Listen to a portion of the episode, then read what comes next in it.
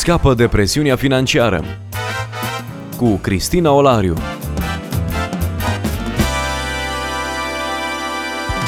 Bine v-am regăsit și astăzi, dragi ascultători. Discutăm despre cum să investim banii pe care îi avem. Unii au cumpărat terenuri, alții s-au avântat să cumpere case sau mașini.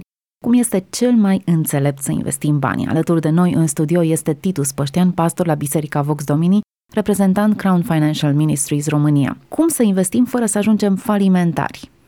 Bun regăsit, vă spun și eu astăzi și da, problema investiției este una importantă care în discuția financiară își are locul ei. Aș spune încă de la început că o astfel de preocupare se găsește undeva în lista priorităților noastre ceva mai încolo. Ce vreau să spun? Când luăm în calcul ideea de a investi, înainte de toate, trebuie să ne ocupăm de alte categorii până să ajungem să investim efectiv în sensul propriu. Legat de asta, la organizația Ronald Blue and Company am găsit o unealtă care mi se pare sugestivă și foarte de folos și aș vrea pe scurt să vă prezint.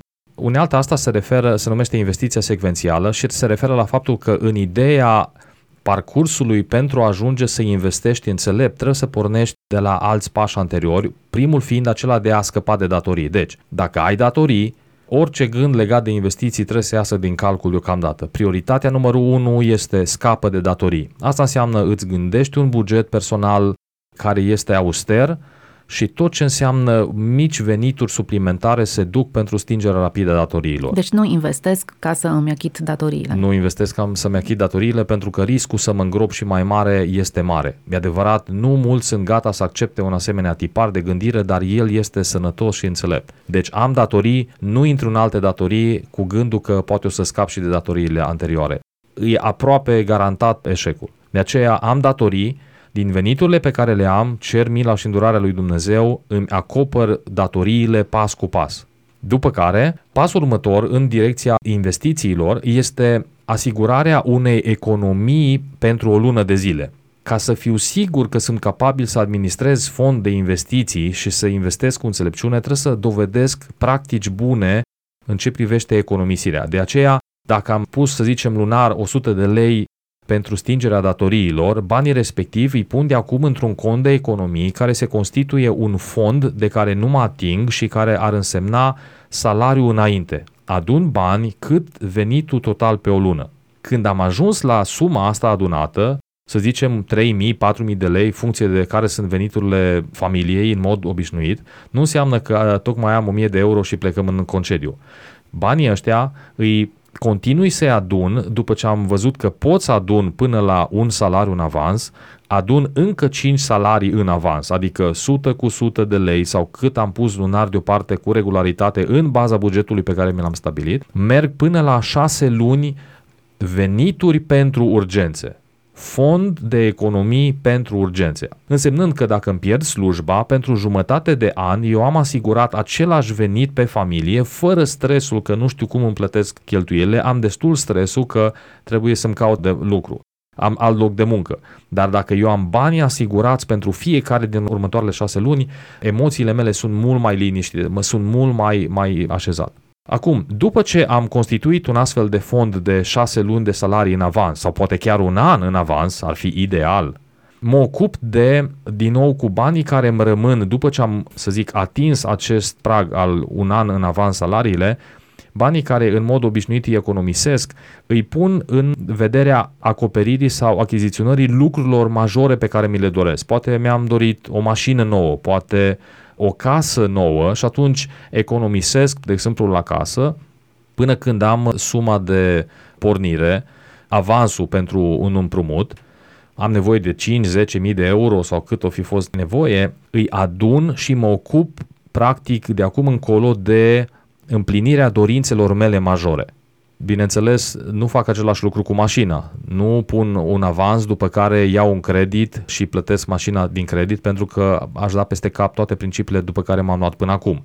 Această idee cu pun avansul pentru o casă funcționează doar în dreptul casei pentru că este o investiție care se poate cumva vin de singură, dar despre principiul ăsta poate altă dată. În orice caz, după ce am un an avans, salariu sau jumate de an, mă ocup de dorințele majore și mi le ating. Următorul pas este asigurarea viitorului meu pe termen lung, punând bani deoparte pentru poate o pensie privată și adun din nou din surplusul pe care Dumnezeu mi-l dă, pun deoparte cu regularitate și îmi ating un anumit plafon pe care îl consider necesar pentru perioada când, să zicem, ies dintr-o activitate curentă uh, remunerată. Când toate aceste lucruri sunt deja împlinite, când nu am datorii, când am salariu pentru un an înainte pus deoparte într-un cont la care nu apelez decât în cazul de urgență, când mi-am împlinit dorințele, am achiziționat lucrurile majore pe care mi le-am dorit, în timp și cu răbdare, când privind înspre viitor nu sunt stresat pentru că în afară de un an în avans salarii, de fapt am un fond de pensie oarecum liniștitor, cu surplusul de bani care s-ar putea să vină dar la o vârstă probabil mai mare, în sensul că sunt la 20 de ani de activitate, am un salariu mai bun, venituri substanțiale, când toate lucrurile astea sunt acoperite, am niște bani, acum este timpul de a discuta despre investiții. Și atunci când ce privesc investițiile, sunt diverse unelte bancare la care mă pot gândi, titluri de stat, acțiuni, fonduri de investiții sau domeniul imobiliar sau o afacere, dar mă gândesc la ideea asta de a investi după ce celelalte capitole pe care le-am prezentat anterior sunt acoperite. Ce se întâmplă dacă aceste dorințe nu pot fi împlinite într-un timp rezonabil? Eu știu, ar lua 30-50 de ani ca să pot să-mi satisfac o astfel de dorință. Aș sugera, pentru un mic experiment, să prind în buget o categorie aparte de investiții pe lângă categoria de economii pentru crize. Deci, pe lângă mâncare, zeciuială, îmbrăcăminte, transport, în fiecare lună pun deoparte, în afară de banii pentru urgențe, care să se adune până la un an de zile în avans, să pun încă o categorie, să zicem, pentru investiții, bani pe care singurii să îi iau și să mă joc cu ei în sensul investiției, adică riscându-i încoace încolo. Asta ar fi un mod de a exersa ideea de investiții mai devreme decât în, în parcursul pe care l-am prezentat anterior. Dar lucrul ăsta este riscant pentru că dacă eu n-am dovedit în timp capacitatea de administrare înțeleaptă, ideea cu investițiile, cu jocurile, cu inginerile financiare e foarte riscantă și riscul să fiu tentat să iau banii uh, care sunt pentru subzistență, securitatea familiei și să-i risc în zona de investiții, la bursă, la imobiliare și alte lucruri foarte mare și mulți oameni au ajuns în necazuri tocmai din pricina acestui lucru. Eu nu mai stau încă 20 de ani, că acum e momentul. Și atunci și-au riscat familia, și-au vândut bunuri doar ca să investească neavând știința investiției, neavând experiența de viață care duce într-acolo, neavând o pregătire teoretică și astfel au ajuns la faliment. Ne oprim astăzi aici. Vom continua discuția noastră despre acest subiect într-o rubrică ulterioară. Am avut alături de noi pe Titus Păștean, pastor la Biserica Vox Domini din Timișoara, reprezentant Crown Financial Ministries din România. Scapă de presiunea financiară cu Cristina Olariu.